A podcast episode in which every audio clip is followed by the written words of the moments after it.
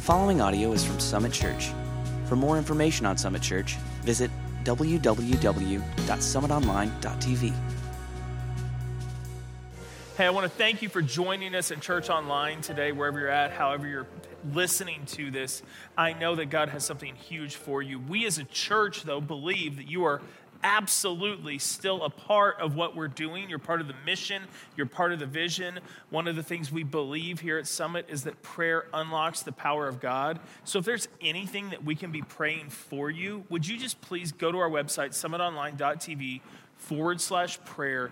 Put in your prayer request. We promise to be praying for you, lifting you up, and once again, just thrilled that you are here with us today. We are in Luke chapter 9. We're gonna kind of wrap it up today and keep on moving down the road. One of the things I want to mention before we even unpack this passage is there's a huge marker that you wouldn't necessarily pick up on if you're just reading through the Gospels. At this point in Jesus' ministry, everything kind of has him heading to Jerusalem for his final arrest, betrayal, crucifixion, resurrection, all of it. And so I want you to see that in not our passage, but the one we read last week, there is a moment where Jesus goes, okay, guys, hey, I've taught you as much as I can. We're going to go hang out in Jerusalem for a few days, and we're going to disappear for about a year. But this is our time. This is our mission. We are going to finish this race. And what we see today in Luke chapter 9, verses 57 through 62, we see what it takes to follow Jesus. And before we read the passage, I just want to ask you this question. Have you ever told God? Have you ever said this to God? Whether you verbalized it, whether you just prayed it, whether you felt it, have you ever said this? If you do blank, God, if you will just do this, I will follow you for the rest of my life. If you will step up and meet this need in this moment, I will follow you for the rest of my life. In my experience personally, and also with talking to others, this never works out really well because that's not how the relationship between you and the Lord is supposed to work. You don't put him in your debt. You don't demand things from him. He has given you all that you need, and you accept and receive him freely by his grace.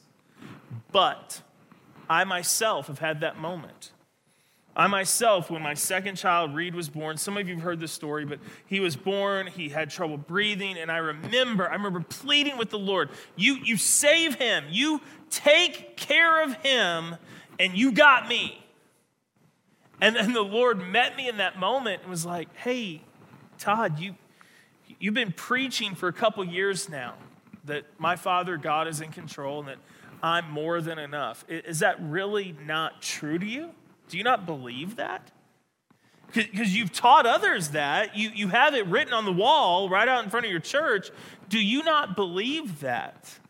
And the Lord, in his true grace, said, I need you to go learn what it means to say that God is in control and Jesus is enough. I need you to learn that. Because if you're sitting here telling me that the only way you're going to follow me is if I take care of Reed, your middle son, if that's the only way you're going to follow me, then that's not the relationship I want. And I remember melting in the room that night, knowing that God was right, that I was wrong, and that what he was trying to get me to understand was vital to our relationship, the relationship I have with the Lord. He's in control. His son Jesus is more than enough, no matter what happens. But isn't it like us as humans, all humans, isn't it like us to want to control the relationship? Hey, if you do this, then I will respond. But until you have, then I have some regulations, I have some rules. I want to put some caveats on this relationship. You meet those, we're good. You fail to meet those, then we're going to have to talk about this relationship. You are not unique. in feeling that, thinking that, maybe even saying that to the Lord. I am not unique in having had that experience with the Lord. We are going to see today three people in particular out of Luke chapter 9 that say, hey, I'll follow you if, I'm on your team if you do this. We'll see others in John chapter 7 who feel the same way. It seems to be pretty normal for humans to say, hey, I'm yours if you meet this need, if you meet this requirement. The reason we have to start today in John chapter 7 is because it's so important to understanding why so many people at this particular moment would be following Jesus, would be wanting to be his disciple. Because we're 2 years into his ministry, he's just visited, or he's visiting Jerusalem, and he's going to make a splash there. So I want to start by painting the historical picture. You can read it fully in John chapter 7, 8, and 9. Okay, you can read all of it there. I'm just going to pull out some excerpts to show you what's going on and this particular stir that Jesus makes in Jerusalem. We'll start in John chapter 7, 15 through 17. It says this: the Jews there were amazed at Jesus. They were amazed. They asked, how did this man get such learning without ever having been taught? He didn't come to school here. He wasn't trained under the top rabbis. How did this happen? Jesus answered, verse 16, my teaching is not my own. It comes from the one who sent me, the Father. Anyone who chooses to do the will of God will find out whether my teaching comes from God or whether I speak it on my own. There were people there who were like, hey, I'm intrigued, but I need to know, where did you get this education? Because if you can claim it from someone I recognize as knowledgeable, then I'll give you all the kudos, but I'm not just going to follow you blindly. And Jesus says, well, it came from my Father in heaven. John chapter 7, verses 37 and 38. On the last and greatest day of the festival, this is the Festival of Tabernacles, hundreds of thousands of people came and camped out in tents for a week in Jerusalem every year. Would have been really fun, honestly, the more I think about it. They did so to remember the time that their ancestors were in the wilderness, sleeping in tents. They did this every year. On the greatest day of that festival, Jesus stood and said in a loud voice to everyone who was listening, let anyone who is thirsty come to me and drink. Let anyone who's thirsty, whoever believes in me, as Scripture has said, rivers of living water will flow from within them. This is a come follow me moment. And that's exactly what happened. Jesus stood up in the middle of this festival as people were coming to the pool to fill up pitchers of water, to remember the provision of God, the living stream that God is. He says, hey, everyone, you're doing this symbolically. I am the one. I am the living water. If you believe and trust in me, I will cause your thirst to be gone. And many, many at that moment chose to follow him. John chapter 7, 40 through 42. On hearing his words, some of the people said, surely, this man is a prophet. He's one speaking on behalf of God. Others said, he's the Messiah. He's the promised one, the anointed one, the chosen one. He's got to be the Messiah. Still others asked, how can the Messiah come from Galilee? Does not Scripture say the Messiah will come from David's descendants and be from Bethlehem, the town where David lived? And those of you who've been with us over this Christmas season, you know that Jesus was born in Bethlehem. Mary and Joseph had gone there because the census required them to do so. He was born in Bethlehem to fulfill the Scriptures. It all worked out. But all the people there in Jerusalem knew was that this guy's lived in Galilee his entire life. He's not from the right city. So I get that he might be the one. He might be someone I want to follow, but he didn't come from the right town. As Jesus leaves Jerusalem, there's a huge crowd of people who have heard him preach and teach. There's a huge crowd of people who have chosen to believe in him and a huge crowd who've chosen not to. If you read John chapter 8, the woman caught in adultery, who he looks at her and says, if no one else judges you or condemns you, then neither do I. Go. She's probably one of the ones who followed him out of that town going, I need that. I need him. Those who heard his proclamation in John chapter 7, they said, I'll follow you. And on this journey back to Judea, just a few miles, where Jesus will spend the next year of his life, the last year of his ministry, the last year of his life here on this earth, where he'll spend that, he asks three people, and there were probably hundreds who were following him, but he asked three people a couple questions. And we read this in Luke chapter 9. We read about these people, and all of them, they say, I will follow you if you blank, if you meet this need. The first person, number one, we see him in Luke chapter 9, verse 57. It says, as they were walking along the road, a man said to him, I will follow you wherever you go. So he makes this declaration. Hey, Jesus, I'm in. I got you. I'll follow you wherever you go. Okay? No matter what. Matthew tells the same story and gives us a little bit more information, so it's important that we understand the full context. Matthew 8, verse 19. It says, a teacher of the law came and said to Jesus, teacher, I will follow you wherever you go. This teacher of the law, okay, he was well respected. He was well to do, well compensated for his job because of his education. He was willing to follow Jesus. But Jesus knew something about this man, about this teacher of the law. He knew that this teacher of the law loved his comfortable lifestyle. He loved having a nice home with all the food he needed. He loved being a notable person within the community of Jerusalem. He loved that. Jesus knew that. So here's how Jesus responds in Luke chapter 9, verse 58. He looks at this man and he says, foxes have dens, birds, they have nests.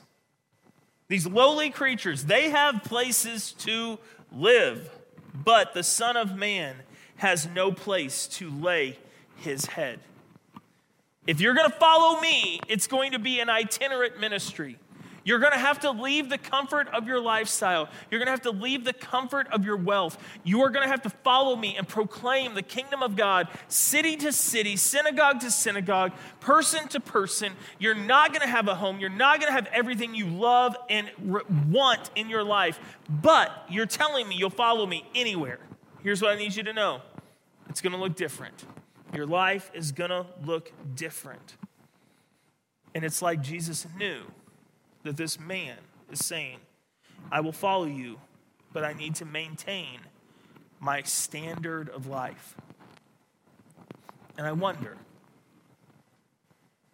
it's going to get heavy from this point forward, because I'm going to ask some questions that are going to step on toes. I wonder how many of you listening today, I wonder how many have said, I'll follow you, God, anywhere, but I need all this. I need to make sure that my quality and standard of life doesn't diminish at all. In fact, I've heard some people say that by following you, it might get better. And what Jesus is saying to this teacher of the law, this well-respected person in the community, if you want to follow me, just know what you're signing up for. You're not going to have the home, the luxury, the comfort, the community that you have built your life around. You're not going to have that if you follow me. Now, I'm not saying that's true for everyone, but Jesus knew for this man, if you're going to follow me for the next year, you're going to have to lay it all down. Is it worth the cost? I will follow you if. There's a second person. This one's the hardest one to understand by far because of Jesus' response, but we'll work through it. Luke chapter 9, verses 59 through 60, here's what it says. Jesus said to another man, come follow me. So now there's this crowd following Jesus, and he's like, hey, I want you to come follow me. But he replied, Lord, first let me go bury my father. Now, that is not a crazy response, but I want to make sure we put it into the first century context, okay? When someone died, the funeral happened typically the day of their death because they had no way to embalm the body. Okay, so I want you to know that what this man is saying is probably not, hey, my dad died a few minutes ago. Just let me go bury him real quick and I'll be back. There's actually probably two options that make more sense. One, the man knows his father is dying and will die soon, and he wants to be there for the funeral. So it could be a few weeks, could be a few months, could be a few hours, and no one knows, but he wants to go back. Or there's a second option, and this one is probably what is actually occurring here. In the first century in Palestine, a person would be entombed for the first year after their death, and then the family would go back. They would go back after that year or so, and they would collect the bones of the deceased because everything else had decayed and disappeared. They would collect the bones, they would put them in a stone box, an ossuary, and they would then store those in the family crypt or tomb. And so most likely what this man is saying is, hey, my father died a year or so ago, but we're having the second funeral celebration here in a day or so. I just need to go get that done, and then I'll be right back. All of us would see that and go, absolutely. Go, do what you need to do. Be there for your family. But here's what Jesus says, verse 60. Jesus said to him, let the dead bury their own dead. And that's where I get that he was probably talking about that second funeral. Let the dead bury the dead. But you need to go and proclaim the kingdom of God. There are living people who need to hear the good news. And yes, you want to follow me, but you're wanting to go back to perform a religious rite. Once again, not wrong, but there are people who are still alive that need to hear the good news, and you need to be the one who goes and tells them this good news. What I see in this second person is something that I believe is true for many who want to follow Jesus, and it is this. I will follow you if it fits in my schedule. If I can still go and do everything that I want to go and do, if I can still control my own life, I will follow you. If you're going to ask me to deny myself of anything, then that's going to be a problem. And I know that may be a stretch, but that has to be why Luke tells us this story. To follow Jesus means that we lay our lives down at his feet. We don't get to say, Lord, I have every intention of following you, but here's the deal. I've got some things I got to go do. And I know we don't ever want to make light of someone losing a family member. And I don't think that's what Jesus is doing. I think he's teaching a point. Hey, there's kingdom work to be done, and you're either in it and for it, or you're not. And I just wonder how many of us have said, I'll follow you if my schedule allows. There's a third person on this journey out of Jerusalem, heading into Judea. Luke chapter 9, verses 61 through 62, says, still another said, I will follow you, Lord. I will follow you. But first, let me go back and say goodbye to my family. Wow. I mean, that is a simple request. Hey, I'm leaving on a jet plane. Don't know when I'll be back again. Like, that's a simple request. But here's how Jesus replies, verse 62. No one who puts a hand to the plow and looks back is fit for service in the kingdom of God. Now, a lot of people have drawn a parallel between two passages of Scripture here, Luke chapter 9 and then Luke chapter 14, verse 26. So I want to read that, and I want to try to maybe see where the dotted line is. But Luke chapter 14, verse 26, it says, if anyone comes to me and does not hate their father and mother, their wife and their children, their brothers and their sisters, yes, even their own life, such a person cannot be my disciple. We'll get to that passage and unpack it here in several months. I do not think that's the problem here. what Jesus is asking this man when he says, just let me go say bye to my family. It's all I want to do. Just let me go say bye. Jesus says, no, I want to be number one in your life, even over your family. And Jesus himself believes and teaches that we have familial responsibilities to our children, to our aging parents, to our spouses. Jesus believes that and teaches that. So he's not saying, follow me and just disregard your family. What he's asking this third person is, am I number one in your life? Am I the thing that matters the most? And then he provides an illustration that a farmer would understand, but most of us would not. And it's a simple illustration. He says, when you put your hand to the plow, you look forward to the mission field. You look forward to what you're doing. When you turn back, because there's something back there that's bothering you. There's something back there that has your mind, that has your attention. When you do that, the plow starts to veer. It's natural. Anyone who's driven a car knows this to be true. If you are not looking forward, your hand naturally goes where you're looking. And Jesus is saying, hey, you can't put your hand to the plow and then look back, because it'll make the lines in the farm crooked, and that doesn't help anybody. We have a mission. We have a purpose. We have a Savior that we are supposed to follow.